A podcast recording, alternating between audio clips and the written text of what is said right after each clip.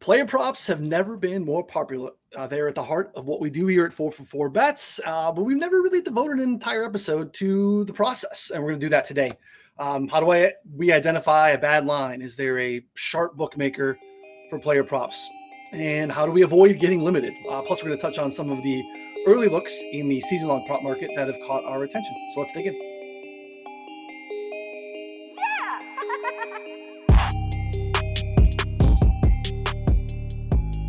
Hello and welcome to Move the Line. I'm Ryan Noonan, joined here, as always, by Connor Allen. Connor, are you home today? I feel like you've been like traveling or you have like a bunch of upcoming travel going on. Uh, looks like maybe you're at the home office today. Yeah, I'm at home, but I'm heading to Vegas in like two hours. So uh, yeah, it's going to be like a show and then like, you know, take a lift out of here.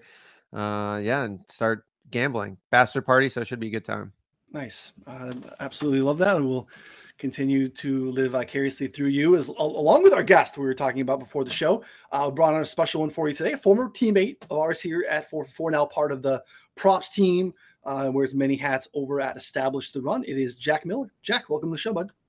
Thank you guys for having me on. Excited to be here. Excited to talk props. Um, always like talking about betting stuff and good to see. I feel like the fantasy space transitioning a little bit more toward betting, which I I like a lot. Yeah, love that. We'll talk specifically about that here today. I'll let folks know that we will continue to have an episode every week leading up to the start of the season, which is fast approaching. Uh, we're in double digits now in terms of uh, countdown to days to opening day. Um, lots of uh, lots of other original content here on the Four for Four Bets YouTube page. Subscribe so you don't miss a show. Uh, if you'd like to support the free content, thumbs up, comments on the video, all the thing, all those things go a really long way um, and jump in the chat. Let us know how you attack the prop market. Uh, perhaps there's a favorite season long look that you have out there right now. Uh, we'd love to hear from you. Still available as well in podcast form wherever you download podcasts. Subscribe there so you don't miss a show. Five stars, all those things again go a long way in supporting all the free content, and we really, really appreciate that. Connor, uh, we have a new partnership, something I know that you're excited about and have been working on uh, behind the scenes of late. Um, before we jump into today's topic, uh, let folks know about what's going on. Yeah, so we have a new partner called Edge Boost, uh, and I'm kind of excited about it because it kind of matches like betting with credit, except on legal books, and I think that that's uh, a pretty cool concept here. So this company uh, called Edge Boost, they will double your next bet at any sports book for free, up to uh, two hundred fifty dollars, and it connects directly to your sports book, no fees, no interest. You can pay them back over a couple weeks. So for those of you like me who have already basically used all of your sportsbook deposit bonuses and matches, I think this is a great way to maximize your winnings responsibly.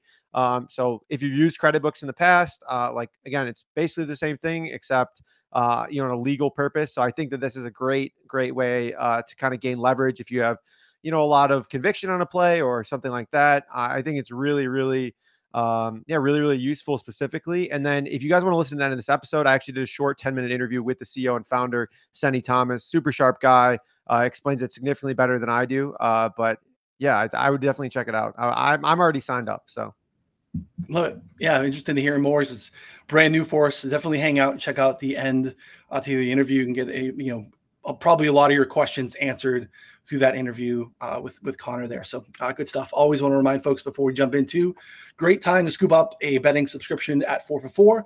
It's going to secure access to everything on the site, everything you're going to need to be profitable this season. Articles, tools, rankings, projections, uh, DFS, high stakes, redraft, all the best ball stuff you could possibly imagine.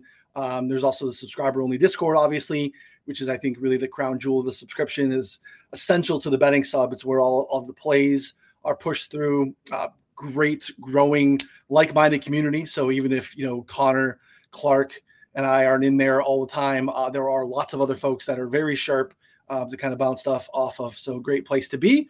Um, if you dabble in any of the pick'em sites like Prize Picks, Underdog, No House Advantage, Vivid Picks. We have channels and posted plays in there as well. You can head over to 4for4.com slash plans. Um, if you are looking to grab a subscription for cheap, you just want to kind of dip your toes in the water. Uh, we have partnered with both No House Advantage or Vivid Picks, whichever you like. You can do both.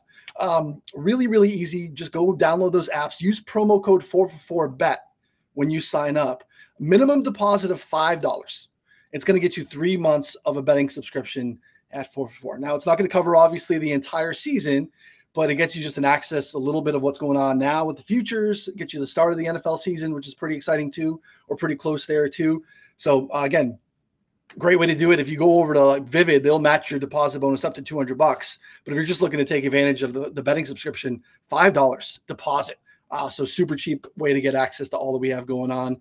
Um, insanely good deal. Take advantage of it. So, all right, gentlemen, props. It is, uh, it's been, like I said at the top, just kind of growing year over year. I think we've seen, as Jack even mentioned briefly, we've seen the transition to maybe even old school fantasy players, uh, people that were just maybe sides and totals. Because back in the day, you know, literally, I've been betting uh, NFL longer than Jack has been alive. We didn't have prop menus really. It was just sides and totals uh, for the most part, like very, very limit, small limits, uh, very small menus. And now it's just a crazy world out there in terms of what we can do. Connor, I know you've done a lot of work in terms of you know trying to scrape data to get an understanding of how we can leverage anything that's happened out there trend wise. Um, do you want to share some of that stuff before we get into it? Yeah, we'll talk about the. So this is a season-long prop market specifically. So I think that this is important to clarify there. So I went through the last two years of data. Shout out to Sam Hoppen for getting that all together for me. But if we look at break it down by category, we break it down by year. So unders specifically in 2021, and we're talking about probably I think we're at 650 prop sample size over two years. So not super small, like pretty significant. Um, we're looking at 63% of the time it went under in 2021, 60% went under in 2020. If we're looking at the specific categories, passing yardage unders went under at the highest rate, 74% over the past two seasons, 43 and 15 towards the under. Rushing touchdowns was the second highest at 66%, 39 and 20 towards the under. And this includes most domestic books, you know, DraftKings, Caesars, FanDuel, uh, you know, I think PointsBet as well, but most of the best lines were not there. And that was assuming you got the best line. So, you know, I think that for me, it's kind of like almost an under or nothing at this point. And I was 75% unders last year. And I think this year I'm probably just gonna be 100% unders. Jack, is that kind of how you approach it as well? Yeah, pretty much. I think like like you said, there's just so many ways for a player to go under. He can get injured, he can lose his job. I, I think under nothing is basically the way I'm going to be moving forward and the way we're going to be at ETR. I think last year on season long unders, we were like 22 and five. So, I mean, you're talking about numbers where if you just blindly fire on the under, and if you take a moment and kind of look at projections or think through, you can hit even higher than the numbers you just threw out there. So, yeah, I think for season long props at this point, it's pretty easy just to not take overs at all, really.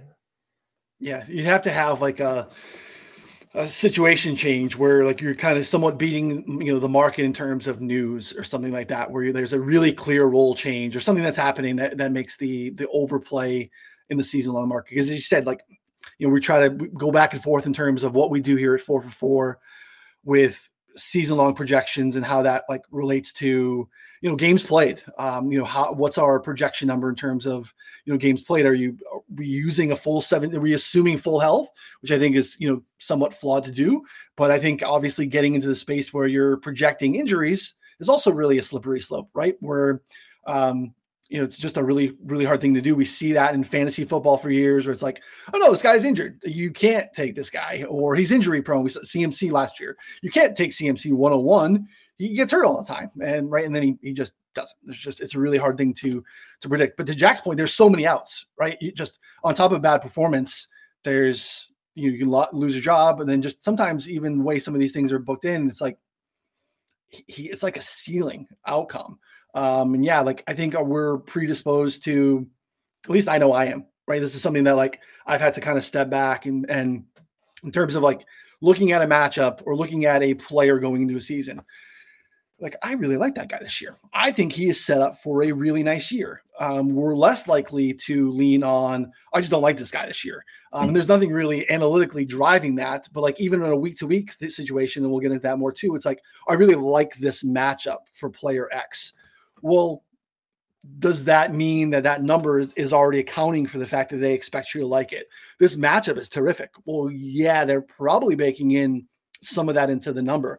Um, Connor, how do we like handle some of that like nuance in terms of situational change, player, you know, matching like, oh, look, he's in comparatively to like his ADP in underdog, it, their numbers are 200 yards off in the play, like some of the stuff that we see out there in the space. Yeah, I think it's tough, and it's something we've talked about occasionally. But it's like finding ways to pick, like, get exposure to players that you like versus don't like. And I think that the binary prop market is just not a way to get good exposure to like up to an over, or like if you like a player. I think that fantasy just generally, like, if you like a player, you probably think that there's significant upside to said player, at least if you're playing fantasy right. And so, like, drafting that player or being aggressive with drafting them in fantasy leagues, I think is probably the better way to get exposure to a player than betting an over because, like you said, there's just so many outs for an under.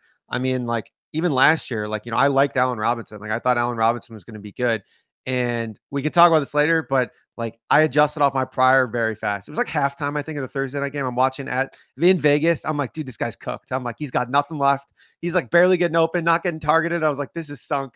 Uh, so obviously I was holding on hope, but like I kind of knew right away. So it's one of those things where I just think that for now on, like I look back at the overs because obviously we track everything in 4 4. I look back at everything and I'm like, what was I thinking on some of these? You know, it looks so dumb in hindsight, and there's just so many outs for unders. Season long, right, Jack? Like we're we're betting into this market now, right? And the books are slowly kind of leaking some stuff out. We've had you know kind of a little bit of a dump from Caesars. We could talk about some of those plays later at the end. Um, you know, is it what are the situations in which you would take an over? There are very few, to be honest. I think it would really have to be a scenario in which a guy could get there in 12 ish games just to bake in any possibility of injury or or losing his job. I think it would really have to be an egregiously bad number or an egregious difference from our projections, I should say, um, for me to actually be interested in betting real money on and over. Um, and I, I, do think what Connor said about like the fantasy market, um, which is ADP, like that's attempting to price in a whole range of outcomes, whereas we're only looking at like the the binary, yes or no, does he have this many yards? Um, so I do think it's kind of like a, a different discussion there. And I agree with what Connor said about if I like a guy, I'm much more likely to get my exposure to him in fantasy rather than taking it over just because there's so many ways for it to lose. Jack, this applies to both futures bets or season long props. Um, but considering that you're going to make a bet now into the future market, that's not going to pay you out probably until February um, right or like late January. Um, how do you like in terms of bankroll management, in terms of um, exposure? How do you handle the futures market in general?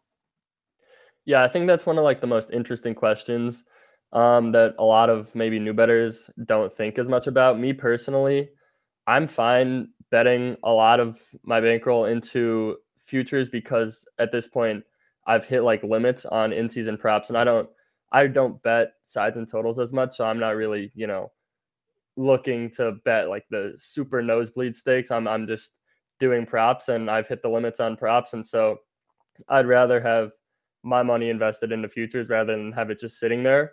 But I think if you have a smaller bankroll, it does make a lot of sense to consider like if I put this amount into futures, then I can only bet this amount on in-season props because you lose that compounding um, weekly edge if you don't have the bankroll because it's all tied up for six months. Yeah, I think if you, I mean, there's definitely a way to calculate this actually. So it's if you consider like your expected value of your futures prop, your expected value of your in season props, and then compare it to like the time value of money, essentially like the, you know, the opportunity cost of what you're foregoing basically with like tying it up. Honestly, it's just too much math for me to consider. And like it's mar- probably marginal. Uh, so like it's just kind of one of those things where for me, it's opportunity based. And I would say like if, you know, if I see something, I'm like, oh, this is like, you know, again, like you're looking for unders or something that you're thinking probably for me and honestly in in season long, it's like kind of like a 70% plus like range of outcomes, or they're just not factoring in certain factors that there's like an extra one or two outs. I think a good example for me was like the Jimmy Garoppolo stuff. So like those were hanging out there and like, you know, I think it was probably a little overblown by the media to be entirely honest, but it looks like, you know, he might not be ready for the season. He's got a surgery that no one knew about. He failed his physical, you know, like he could be cut technically. Again, I really don't think that's going to happen, but like all of those factors combined, it's like, okay, well, his number probably shouldn't be sitting exactly where it opened two months ago. And like our projections have him right around there. But I was like, look, if he misses any games, like it's going to be an uphill battle all year. Plus, it's not like he's had a good bill of health like his entire career, basically, even if he does. So, um, I don't know, Jack. Did you think about that one at all? Did you guys look at that? I thought about it. We project over on Garoppolo um, by a few hundred yards, so I didn't end up taking it, but I definitely get the logic there. Um, and then just to add on on like the whole like theory behind tying up money for for months. I do think another thing to consider, um, and we're like really getting into the weeds here, is like some of these like super high hold markets that aren't gonna pay out for like a year, whatever. Like the edge on Super Bowl odds right now, like is probably not super high. So if you're thinking about betting something like that, um, even if you think you have a positive edge, which I'd say like most of the time you probably don't, you could probably like make more money like in like stocks or bonds or something. Like there's other options to do do stuff with your money besides betting. And I think like when you're placing a bet um eight months in the future, uh you you also have to consider like could I make more with my money doing something else besides betting on sports?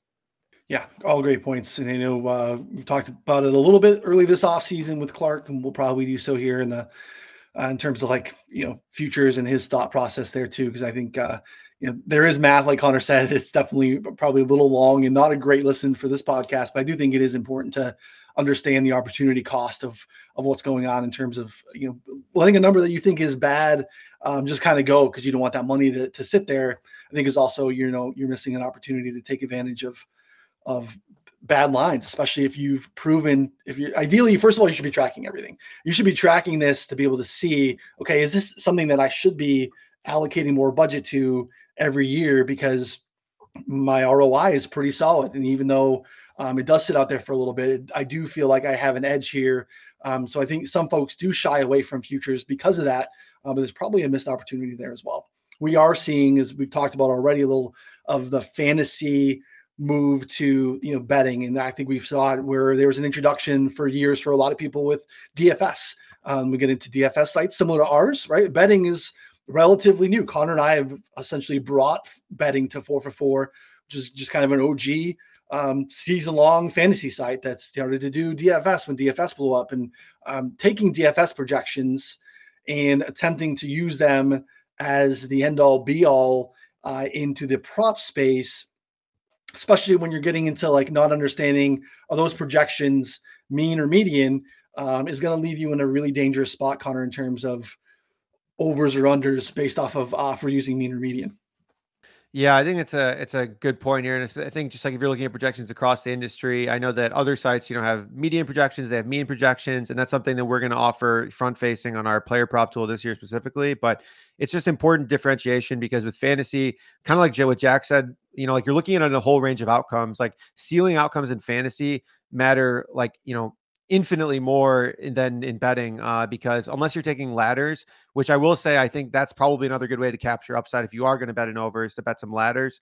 Um, instead Can you of explain to folks that don't know what that is, just in case. Yeah, absolutely. So ladders are, you know, you know, say me like a donkey bet, you know, Allen Robinson over, you know, 50, his over under is 56 and a half receiving yards in week one. You can bet 70 plus instead of at minus 115. You can get it at like plus 125, plus 130, 80 plus receiving yards at like plus 200, 90 plus, you know, and it goes up and up. So that way, basically, it's just like if you have conviction on a player, if you think that he's in a good position, good matchup, whatever, however you analyze the game, you're kind of maximizing, um, you know, your expected value. I think as long as the player's range of outcomes are uh, volatile. So, yeah, I think that like understanding which projections you're using and like I guess the understanding how good they are for each aspect is really really important.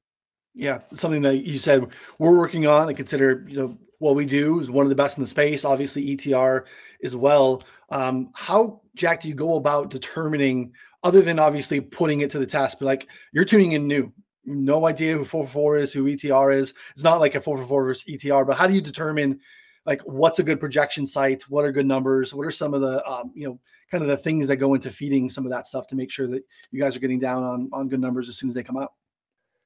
Well, for us, we basically just use like our numbers, and then we all, we're also um, comparing to other sites. I think we use four for four. We use Awesemo or Stokastic now. Um, so so we're kind of ta- we're mostly using our projections, but then we're also using like a wisdom of the crowds approach because we found kind of fairly consistently that putting all the projections together um, is a pretty good predictor and sometimes even a better predictor than our projections or any individual projections.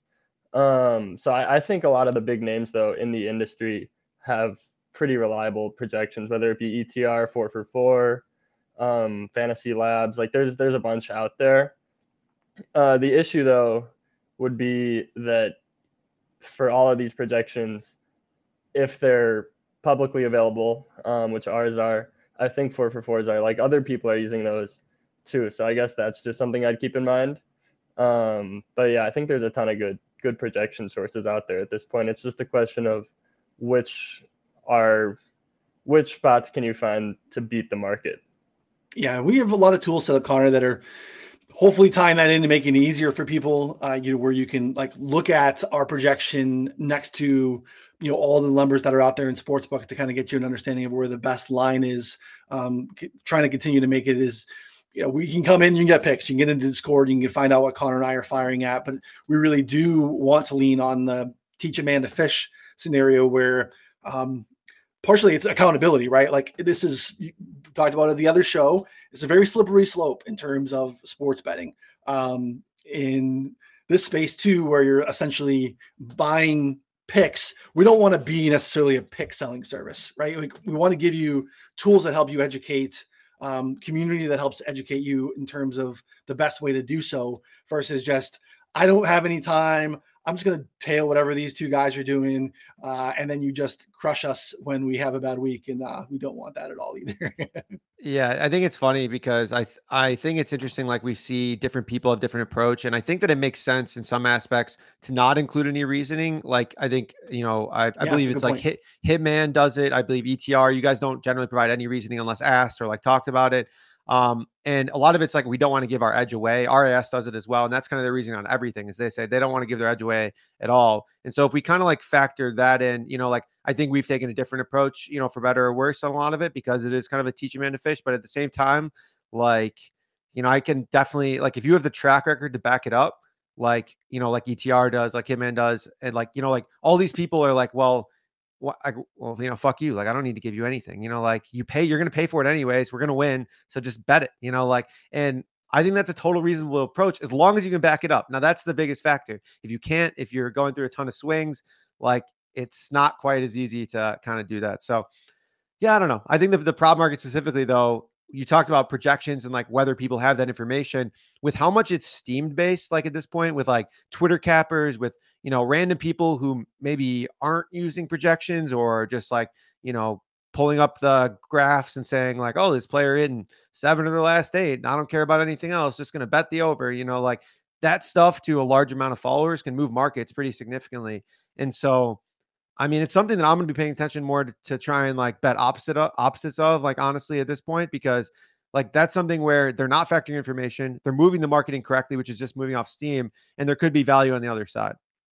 It's a good point. Yeah, that's uh it is definitely a market that moves in a way that does not really replicate size and totals uh, because you know we have what we've heard Clark talk about basically like the top down approach um, that is really prominent the top down method inside the totals where you have these books that are known to be sharp lines right? They are originators the pinnacle bookmaker you know even the you know the circa circa model which is kind of unique um, where basically their line is considered especially as you get closer to kick on a sunday it's like the truth right? We know that it's you know there's so much liquidity into that line at that point where you feel like it's shaped. They've been able to leverage instead of limits. um, they're able to leverage the information from um, you know their database to just kind of make sure that the line is cultivated the right way we don't really have that in in prop markets because first of all we don't really have a clear like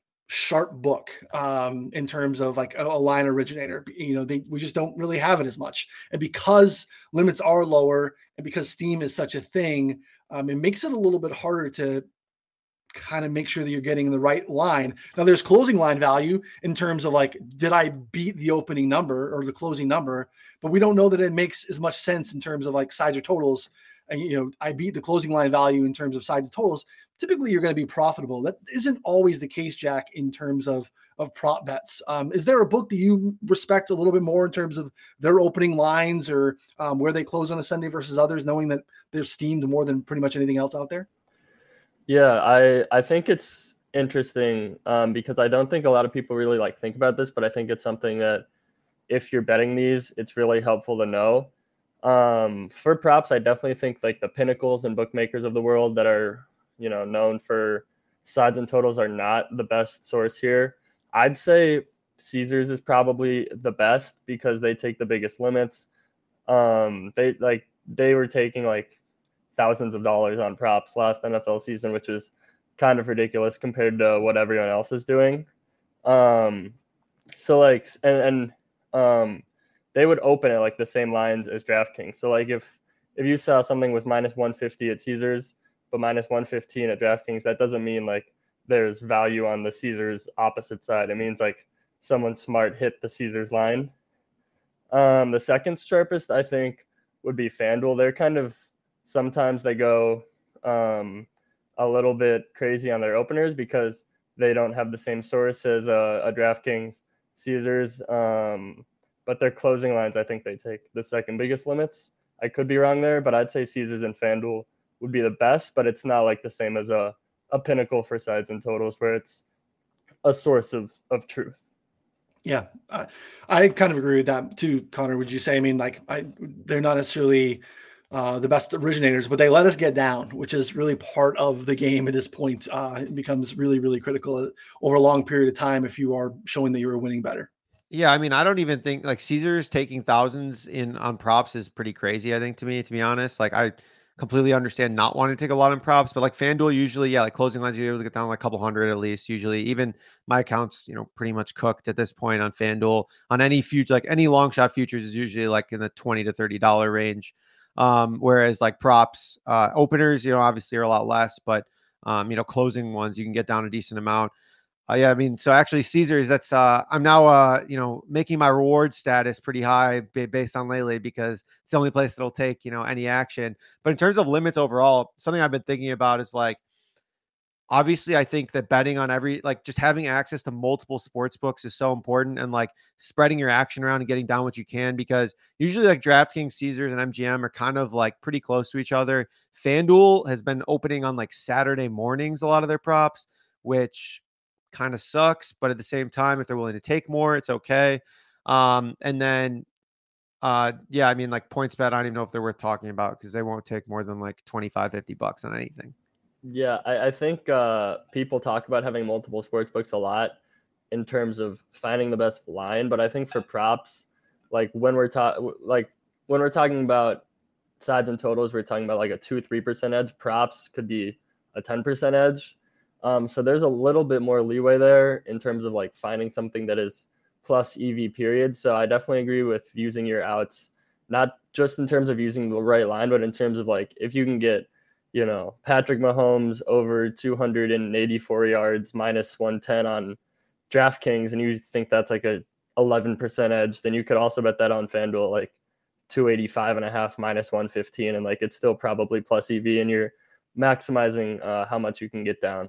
Yeah, that's a great point because it's like kind of gone are the days of like, oh, you need to shop around, you need to find the best number. It's like if you have an edge, you have an edge, and like because getting down is such a problem for anyone trying to get down. I would say in the I don't know two to five hundred dollar unit range. I would say per prop, and obviously way more. Um, you know, like but I think in that kind of range, like it's not necessarily easy to get down on. So yeah, like honestly, line shopping is obviously important. Get the best number if you can, but I would say almost like I was eating some shittier lines just because I couldn't get down enough on the better ones um, just because of what it is.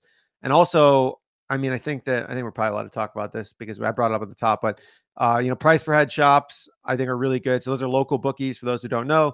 You know, people who just use a website, they take action off of that. They have a thing called Prop Builder, um, and usually that'll take usually 200 to 250 bucks. Like just and the lines usually drop like Fridays. Um, the lines are I would say actually pretty sharp for the most part. Um, they update quickly. They are like done by one service. So like using that is usually fine, but obviously having one or two extra books that will give you, you know, 200 bucks a click on those, 250 on those, like can obviously help as well getting down on props for those looking to kind of spread some action. Yeah, and the one caveat here is that if we're talking about like betting the same prop on like 5 to 10 books, you kind of have to originate your own stuff because if you're following an ETR or a hitman or four for four, bet the prop or whoever, the lines move like like ETR takes lines down in like five seconds. Like it's it's kind of ridiculous.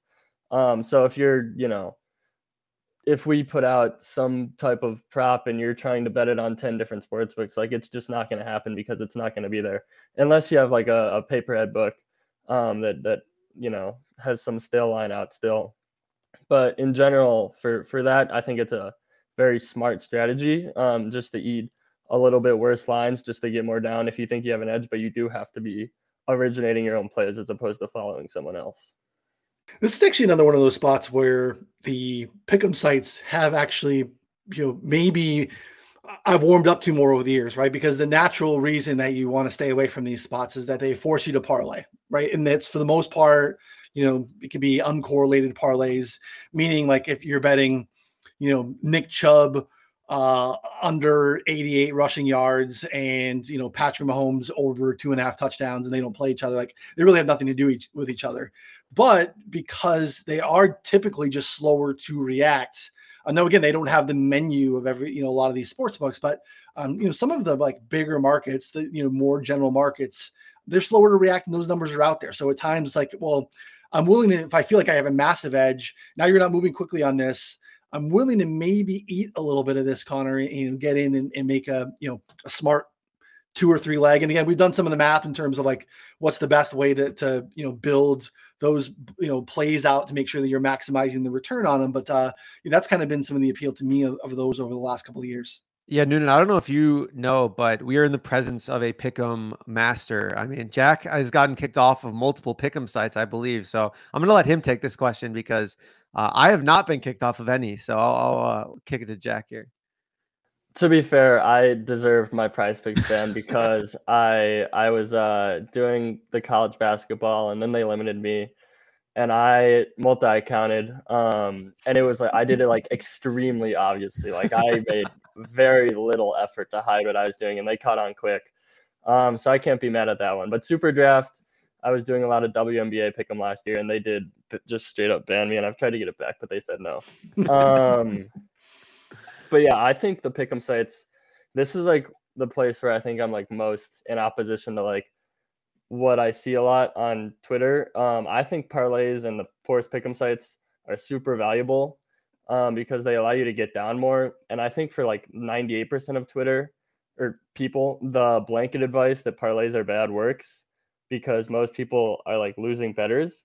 But if you're a winning better, the edge compounds positively in the same way it does negatively. So you can get more down by parlaying something um, and your edge is compounding. So I'm a big I'm a big pro parlay advocate.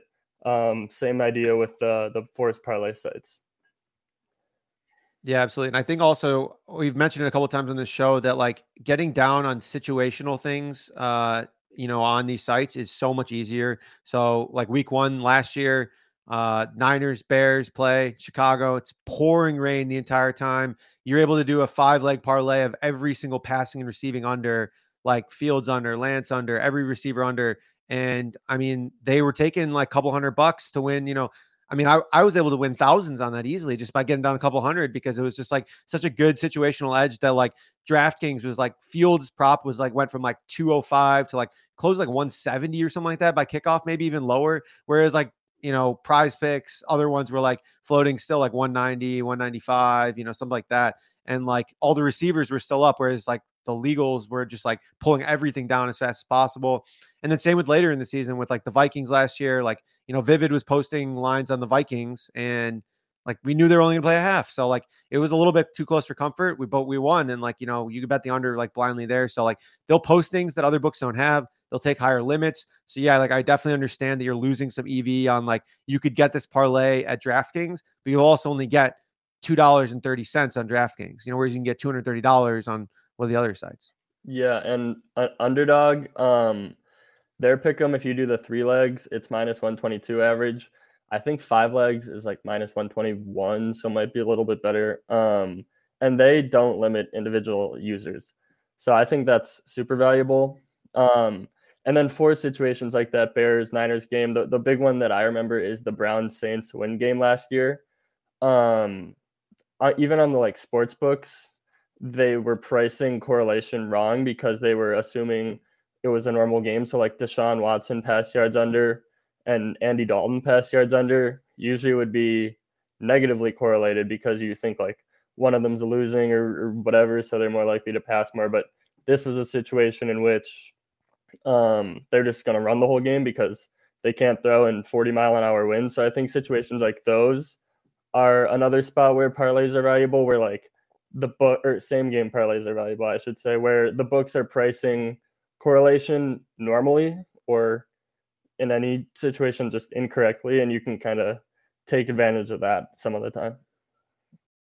Yeah, so so remember the top five bucks. no house advantage, vivid picks, four for four bet. Uh, get the betting sub, uh, get in there. I'm, I'm excited. I did not take advantage of Vivid last season, and I definitely uh, will be this year because I completely nuked my DraftKings account. So, um, and I they're typically pretty quick and early in the the tackle streets, which is something that I, I like to get down on. Um, how you know, Jack, you talked about basically, you know, you're not doing anything side to totals. You are doing other sports. Um, I'm assuming for the most part those are also props. Um, but you can tell me if I'm wrong how do we mix in some other stuff, right? Where you kind of keep them off the scent. Like Connor and I have talked about this a lot, where you know you don't want to necessarily make a negative EV bet, but maybe you'll bet a side or a total here or there. You'll mix it in a little bit, so that way you're trying to like you know just wet the beak a little bit of the sports book, let them know, hey, I'm not just you know going to beat you on closing lines all the time. I'm not just going to destroy you in the prop market. I'm willing to get you a little bit of something else. Is that part of your process at all to kind of balance, not balance your portfolio, but just kind of sometimes throw them off the scent a little bit? Yeah, this is something I think I could be better at, and it's part of the reason why, like, ninety percent of the bets I'm making are at Caesars nowadays. Um, but I, I do think there's some value in, in betting sides and totals if you can find one that is zero EV. Like in if you're betting mostly props, a zero EV side is like positive EV because it's good for account longevity. Um, another one, and I don't totally know if this is true, so I can't like really go out and say it like this will help preserve your accounts. But I do think maybe sports books just see like prop parlays and think like, oh, this guy doesn't know what he's doing, or like same game parlays maybe, um, because that looks like pretty square action because they love same game parlays and they love parlays in general. So if you're making plus EV parlays, maybe that could preserve your account a little bit longer. But that's kind of just a theory as opposed to something that I like heard from someone working at a sports book um, that uh, they actually do look at. Um, I, I do think like also if you get a new account, I don't know if we can get into that at all, and it's like a long term loser, and all of a sudden you're like max betting WNBA props, like you're probably going to be found out pretty fast. So just kind of thinking through like from the book perspective, like what does this action look like is pretty helpful. Um, but that's that's definitely an area in which I'm like looking to improve still. Yeah, it's not something that I've done particularly well either, to be honest, um, and has resulted in you know obviously a lot of issues to given where we're currently at. But uh, Illinois will be getting, I believe, mobile casino pretty soon. That's something that I've heard is actually very successful in preserving accounts. Is like people are you know doing slots and you know like blackjack, you know, things like that helps a lot. And you sit on the couch ripping slots on your phone. I'm just gonna get like uh like just like a bot to like just press the button, you know, like a hundred bucks a day, you know, whatever. Just like however long it takes to burn through a hundred bucks a day, you know, like I don't even want to win, just donate it. Um, I tried to do that uh with college basketball during the tournament. I was betting like last minute sides, still got banned. Uh like I, I don't think I won any money. Like I think I was like even and I was betting like last minute like just laying the points with UConn every time. I mean, I, that that ended up working, but everything else was like not that good. So yeah, they're they're probably like, wow, this guy's like super sharp. Just I mean, UConn's crushing the the line every game. Yeah, man, I just liked I like their style, and I guess that turned out pretty well. But uh, like, I think the same game parlay thing, I've heard a lot of people have success with that. Specifically, like just do like a lot of same game parlays, and if you can get down on that, like so MGM actually um, I'm you know I'm cooked on that, but they were letting me get down 200 uh, on same game parlays. So you were able to do. So what I was able to do later in the season was you can bet like, you know, and they have like alternates. So you bet your regular prop and then throw in like the quarterback over like 20 pass attempts or like the running back over like you know the bare minimum like rush attempts. And I know again, like I know you're losing EV, but like you're able to get down a little bit more. Um, and I think that that like especially on a side like MGM where I would say the lines are fairly soft in a lot of areas, like that's a really good way to get down a little bit more. And it's something that I started playing with last year. Now, again, could be different this year, but I mean, it was like most of the playoffs I was able to get down, you know, usually to win 2000 total uh, on a lot of that stuff. Yeah, the problem I'm running into, like, so I don't bet a lot of sides, but when I do bet sides, it's almost exclusively the look ahead window, um, with the sole purpose that I'm going to beat the closing line. So that's not great. Um, I used to tell myself a story that um, betting golf outrights would help preserve my accounts. That did not work either. Just theoretically, I mean, it's 156 guy golf tournament. I'm picking, you know, three or four guys to win uh, you know, you would think that like, hey, this guy doesn't really know what he's doing. Um, so that is just kind of a trick too that doesn't really work. So yeah, I, I think these are all really good, uh, good tips. Try, I think, try to spread yourself out. You know, get in a spot last year where obviously we had a lot of success with the tackles.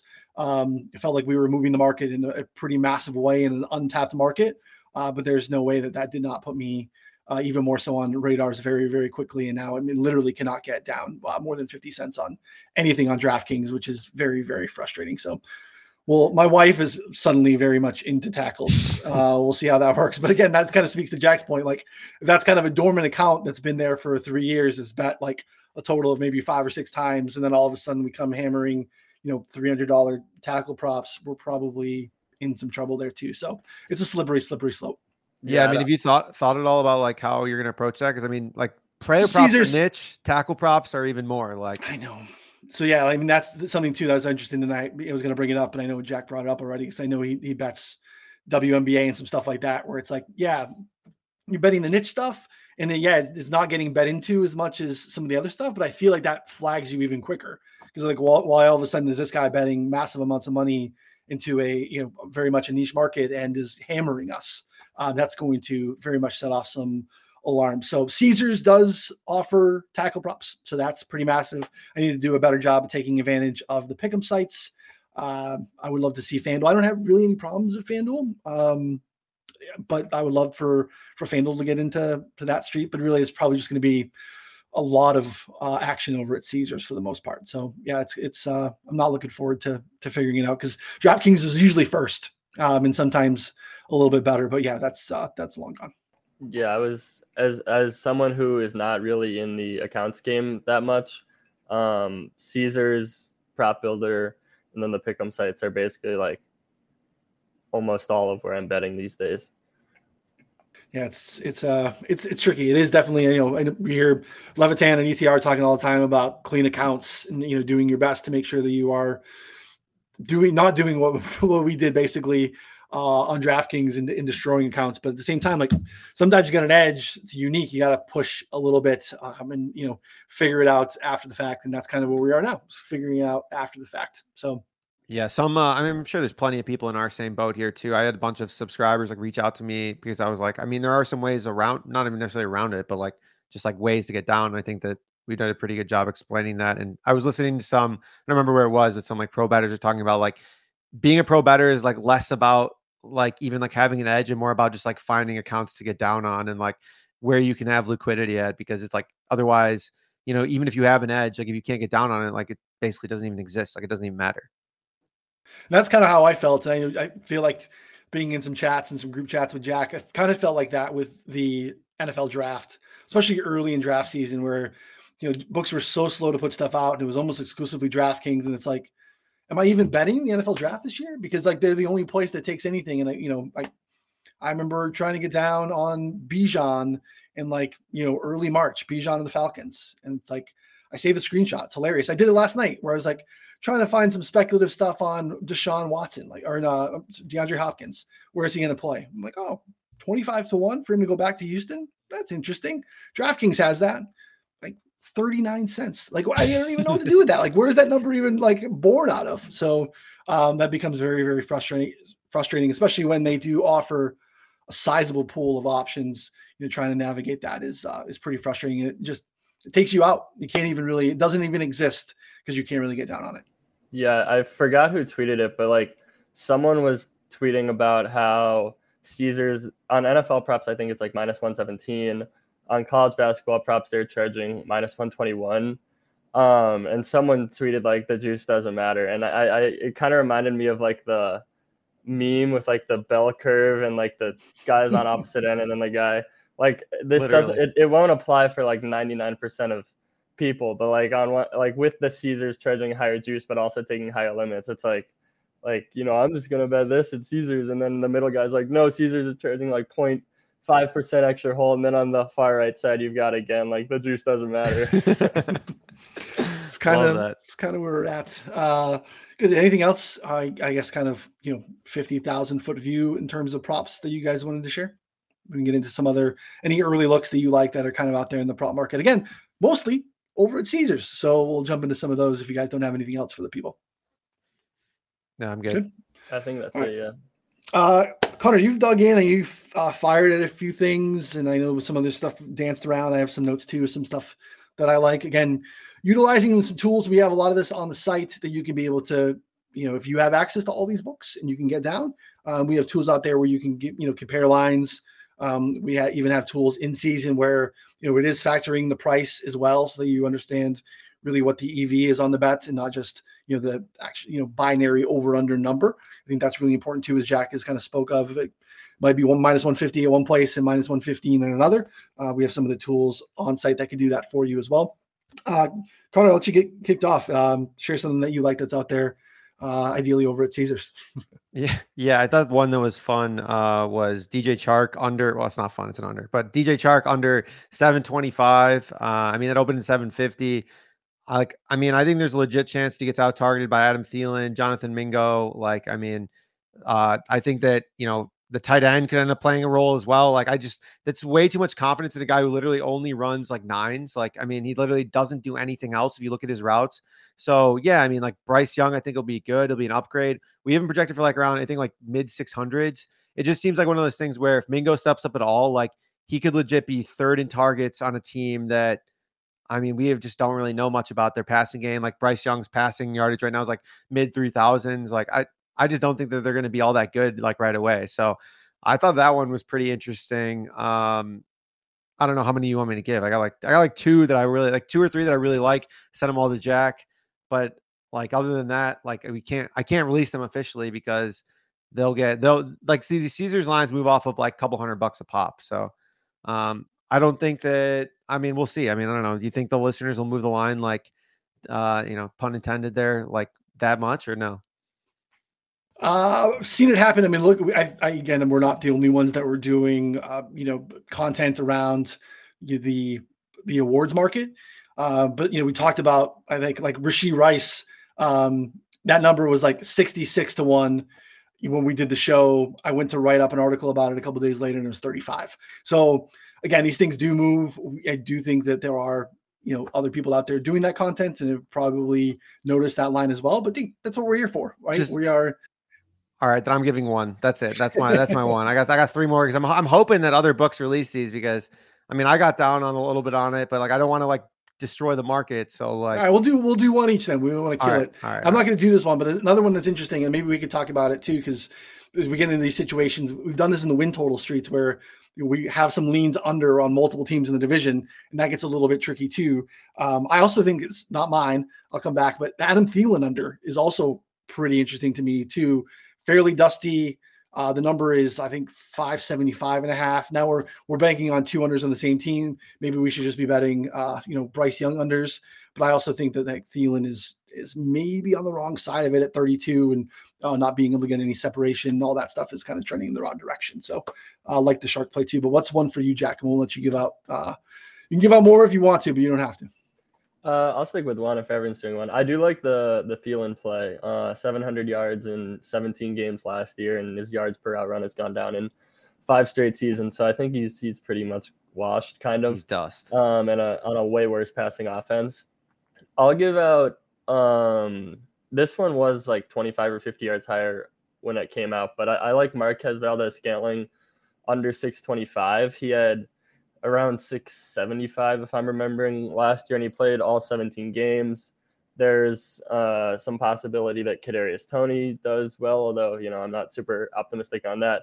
Maybe Sky Morrison's uh, the big one. Obviously, would be maybe they sign DeAndre Hopkins, but I think like even in the current st- where he is right now, he has not proven the ability to gain to earn targets even with a pretty terrible depth chart at wide receiver.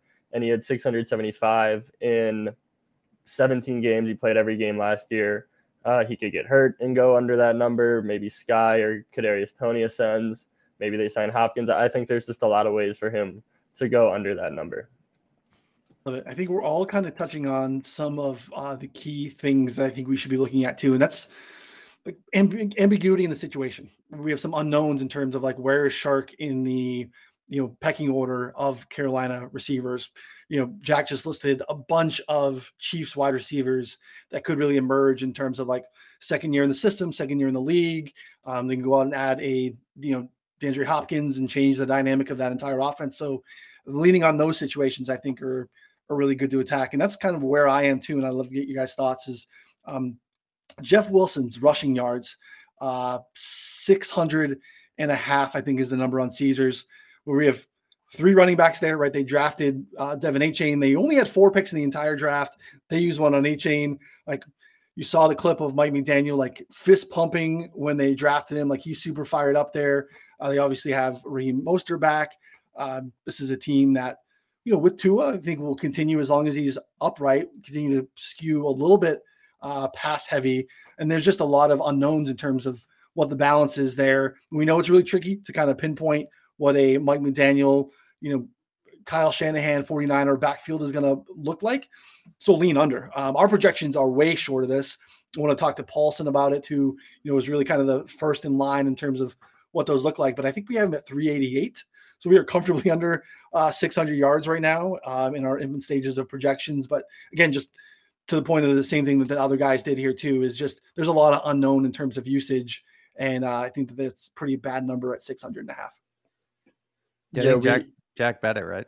We have uh yeah, I, I did like that one. Someone uh sent it to me like right when it opened. Uh they also sent Mostert Mostert, um, which I also like as an under it, it is kind of like that Thielen Chark, where if one goes under, maybe the other goes over. But I, I think generally that's not something I worry about too much. If I think in a vacuum, two bets are plus EV. Um, and with this Dolphins backfield, there's also um, a little bit of like Dalvin Cook potential, um, which would immediately like tank these numbers by like 300. So I, I like the Wilson under um, Mostert we project slightly over his number. I think I don't remember what it is, but he's 31 um, or around there. He has an injury history. Uh, maybe Achane comes in and does something. Maybe they sign Dalvin, although that's probably less likely. So I, I do like the Wilson. I do like the Mostert. Yeah, he's uh, just a lot of questions. You know, also not a picture of health in his career either. I mean, none of them are. We're also comfortably over on Mostert, uh, but I don't necessarily agree with that as well. And you know, maybe I'm overrating the rookie coming in. I just think he's uh, you know going to be a pretty exciting option there, and uh, you know some highlight reel runs could be uh, pretty exciting. But Connor, yeah, if one of them, uh, if if they sign Dalvin, I mean, one of them's going to get cut then, right? Like, I mean, I would assume. I, I haven't looked at any of the cap stuff. I don't know who's more expensive off the top of my head, but like. I would assume they're not going to carry four backs. I mean, usually it's only only three. So, um, and most are not covering kicks again. Yeah, like Achane's not like going to get cut. Obviously, they just drafted him and they love him. So, you know, it would be one of those two would get the boot. And so, obviously, them landing in like another situation, I mean, there's no way they're rushing for 600 yards as like a backup or, you know, maybe even third string to whoever, wherever they'd land. So, it's an interesting look. Um, something that Jack talked about too offline was like kind of be like waiting for the DeAndre Hopkins and Dalvin Cook news to happen in terms of like wherever they sign betting the ancillary players like unders. Um, so like you know, if he goes to the Chiefs, like you talked about, like MVS unders or like, you know, an auto smash. Dalvin, obviously, again, if he goes to the Dolphins, like, I mean, just hit both Raheem Mostert and Wilson unders as much as you can. I mean, again, you're probably going to have, I don't know, 30 seconds, maybe a minute, like really less. Um, so, I mean, download the Fantasy Life app, fastest alerts in the industry, you know, shout out to them. But I really think that that's like an, that, I mean, again, if, if you can find props like this on a PPH, it's the best place to get it. Most of them don't have it at this point. So like, you know, Caesars right now, if you got it open, just like fire away because those are like, I mean, I'm not gonna say free money, but pretty close. Yeah, you should be circling some of the situations that make sense too, right? Like, so like I lean under on Gabe Davis, for instance, already.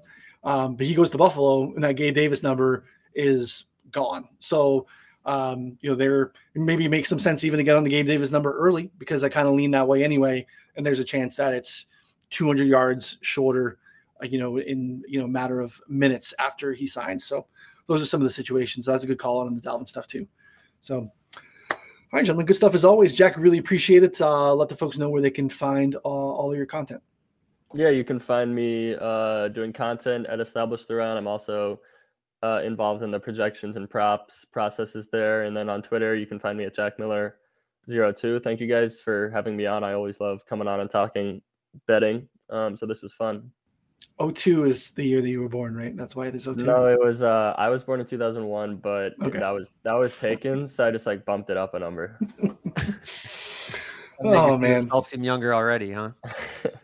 yeah, but I mean, as people saw on the show, like it's you know, like I know a lot of old people that don't know shit. So like, just because Jack's young doesn't mean he doesn't know what he's doing. He's very sharp in the space. I uh, appreciate you greatly. Uh, check out all the content that Jack does over at Establish The Run. Uh, we appreciate it as always, Connor. Uh, and I will be back with Clark next week when he gets back from his vacation.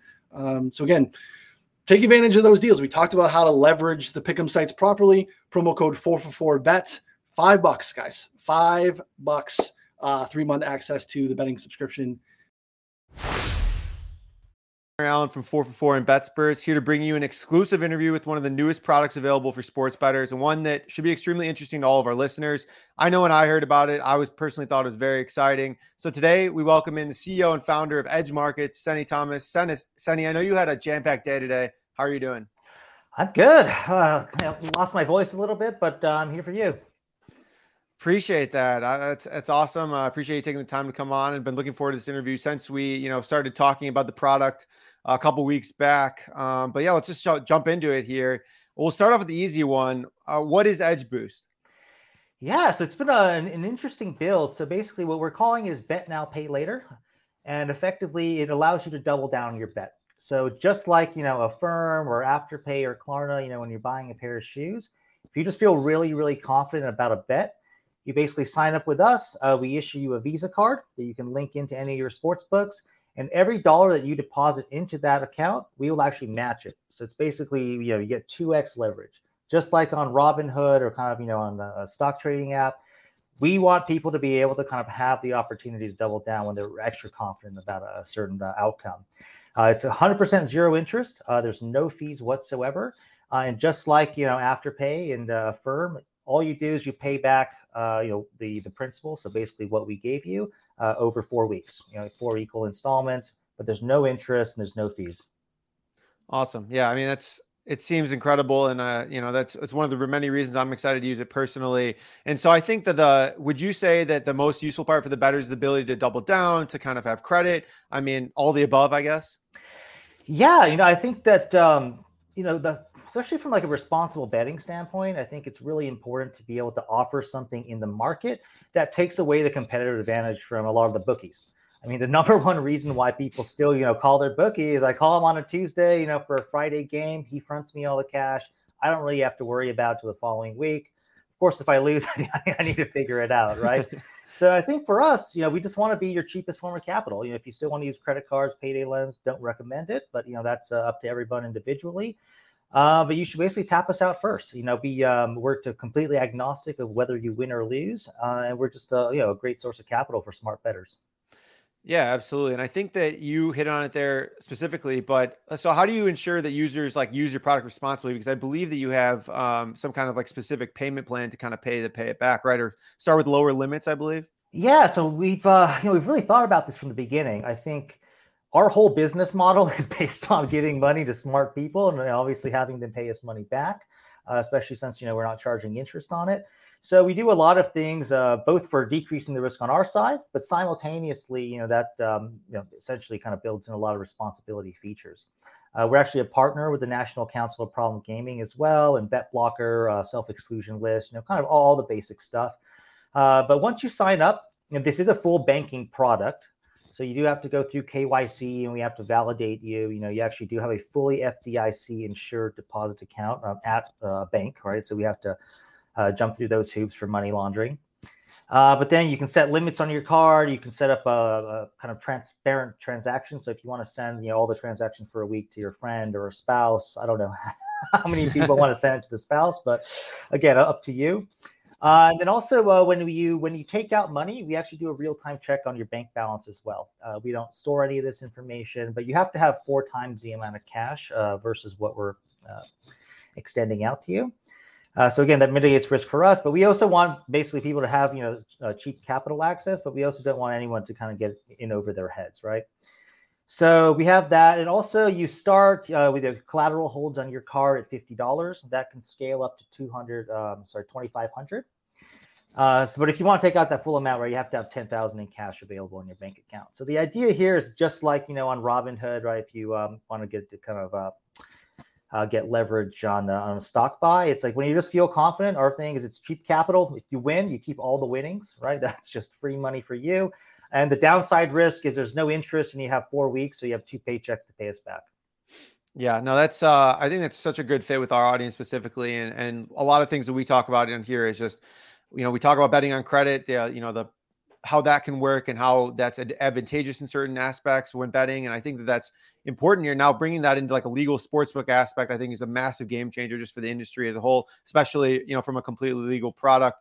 Um, but otherwise, I would say, I would ask the question like, which type of betters do you think that this is designed for specifically? Because it seems like you know, I think most of our audience is like intermediate, advanced, yep. rec, rec plus betters, and I think, feel like that's exactly what this product is designed for, right? hundred percent. I mean, that's why we called you guys. I mean, I think this is a great fit in terms of audience, and you know, the, our you know our business model is not going after some crazy whales, you know, who need 50, 100 grand or something like that.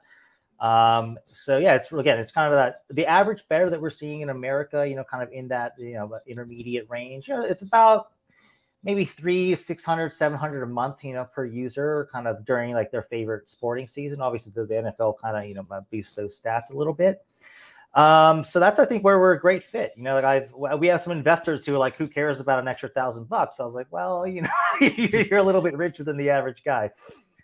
Right. No, that's absolutely. And, and one thing you brought up uh, a couple minutes ago here was kind of the sign up process specifically. I would compare it similar to like sign up for a sports book. So you know, I think we talked about a lot of terms there, but yeah. I would say it's pretty similar to that. Obviously, maybe a little bit more uh, sophisticated in terms of the checks about what's going on in terms of the bank, no, but otherwise, I think it's similar, yeah, right? It's pretty straightforward. Um, and actually, I think that you know, as we're kind of doing our user testing and everything on the UX, if this was a normal consumer product, man, we'd be dead in the water. You know, you have to ask a lot of questions. But to yeah. your point, I think people are uh, very used to this, right? In the betting world, there are a lot of regulations. So we have, you know, we're not regulated as a gaming company, but we have all the banking regulations, you know, that we need to uh, adhere to. So it's just a name, date, uh, a date of birth, uh, address, and then we do ask for social security, but we don't store any of that. So all of this is encrypted. It gets sent to a company called Alloy, which uh, within two minutes can fully verify you as a user. Uh, we also check you against you know, politically exposed people and Office of Foreign Asset Controls, and make sure you're not an oligarch, right? Um, so, we, anyways, we do all that, but that's pretty straightforward. Um, once you've kind of been approved, you then need to link a bank account so you can move money into the deposit account. That's all uh, goes in via Plaid. It's super easy. You just type in Chase. You know, again, we don't store any of this information, uh, and then you need to link up a credit or debit card. So that's for the repayments, and also uh, we do collateral holds. Yeah. Uh, the collateral hold starts at 100% for tier one, just so we don't kind of we can weed out some of the spam accounts. Uh, tier two, it drops to 50%, and after that, we always hold one installment um, is collateral, but um, you know it, it drops down pretty quickly. Yeah, uh, definitely. And and so when I was thinking about this product, and one thing that I asked you specifically was, you know, no interest, no fees. Yep. It almost seems like too good to be true in a sense. And so that was like my biggest question when we first met was, you know, how do you guys make money? Or like what's the business model? You don't have to tell us specifically but it's just yeah no uh, actually this is something that uh, i want to actually be dive a little bit deeper into because i want this to be very clear. Awesome. but no, no more buy now pay later. I mean they have egregious late fees right? Same as payday loans. I think um, uh, afterpay makes like 267% apr or something when you mix in you know all these late fees uh, and then obviously there's just normal interest, right? And normal interest actually compounds on a credit card, and that's where you know people can uh, you know, get out of hand pretty quickly. So for us, I mean, also we, we had to be regulated. You know, uh, we didn't want to be regulated as a lender. So again, we have no financing fees. We actually even pay for the ACH fees. You know, the ten cents here and there. So there's not a penny that you ever lose. um, so that you know we don't trigger some of these regulations. But the main way that we make money is uh, it's what's called interchange fees. So every time you know you use your Visa card, uh, the merchant, so the sportsbook has to pay a fee. That fee goes to Visa, then it goes to our bank, and then basically, you know, uh, we, we get a percentage of those transaction fees. So that fee, you know, ends up being, you know, close to two percent per transaction. Uh, but again, that's basically being paid by the book, not the user. So what you end up with is if you know if, if the user gives me a hundred dollars, then I have a hundred bucks, right? There's now two hundred dollars on that card, and we get two percent on the full two hundred dollars me moved. So we're actually making four percent per transaction. Uh, and then at minimum, right, our full um, our advances are only four weeks. So that means at minimum we can cycle our money about twelve times a year. So four times 12, we're actually making 48% return on capital a year, which is, you know, a pretty solid business model. Uh, and we can do all of this without having to gouge our users. Love that. Yeah, I think that's probably the biggest point there is people always wondering like, well, free money, you know, it sounds too good to be true. But, uh, you know, kind of after I heard that bit, you know, from you and kind of explaining it more in depth, it just makes so much more sense about um, how this is actually such a viable option for people looking to bet, uh, you know, with a little bit of credit on uh, legal books here specifically. I guess the last question I would have is I know that you guys have a little bit of a waiting list right now. So people should probably get in ASAP. So that way they're good to go for, you know, maybe later in the summer, but definitely good to go by football season, right? Yeah, 100%. I mean, so it's kind of like a first now, uh, first come, first served, you know, model right now. Uh, so, you know, we're working with our bank. We kind of have to be do batches of, uh, of account releases. If you were to sign up today, you would probably be, you get an account around uh, in July. Um, but then what we're doing is we have uh, it's kind of this two months where we kind of you know have to turn on batches. But by kind of end of August, heading into the NFL season, we'll be able to turn on about twenty or thirty thousand users. Uh, kind of get uh, get psyched for that. But yeah, I mean, we've had a lot of demand right now. So actually, you know, our wait list is already about a month long. Uh, so yeah, uh, come on by, sign up, and uh, yeah, get in line. Absolutely love it, Senny. Uh, you know, I appreciate you taking the time to come on here because I'm personally very excited. I know that our users will be as well. Um, yeah, so you, if you guys want to sign up now, you can find the link in the bio, find it in the description of the podcast, depending on where you're listening to this. But you know, appreciate you guys all listening, and Senny, uh, we will talk soon. Thank you so much. This is a perfect format for this, and uh, a great, great way to kind of dig in. So, thank you so much, Connor. Appreciate it. Cheers.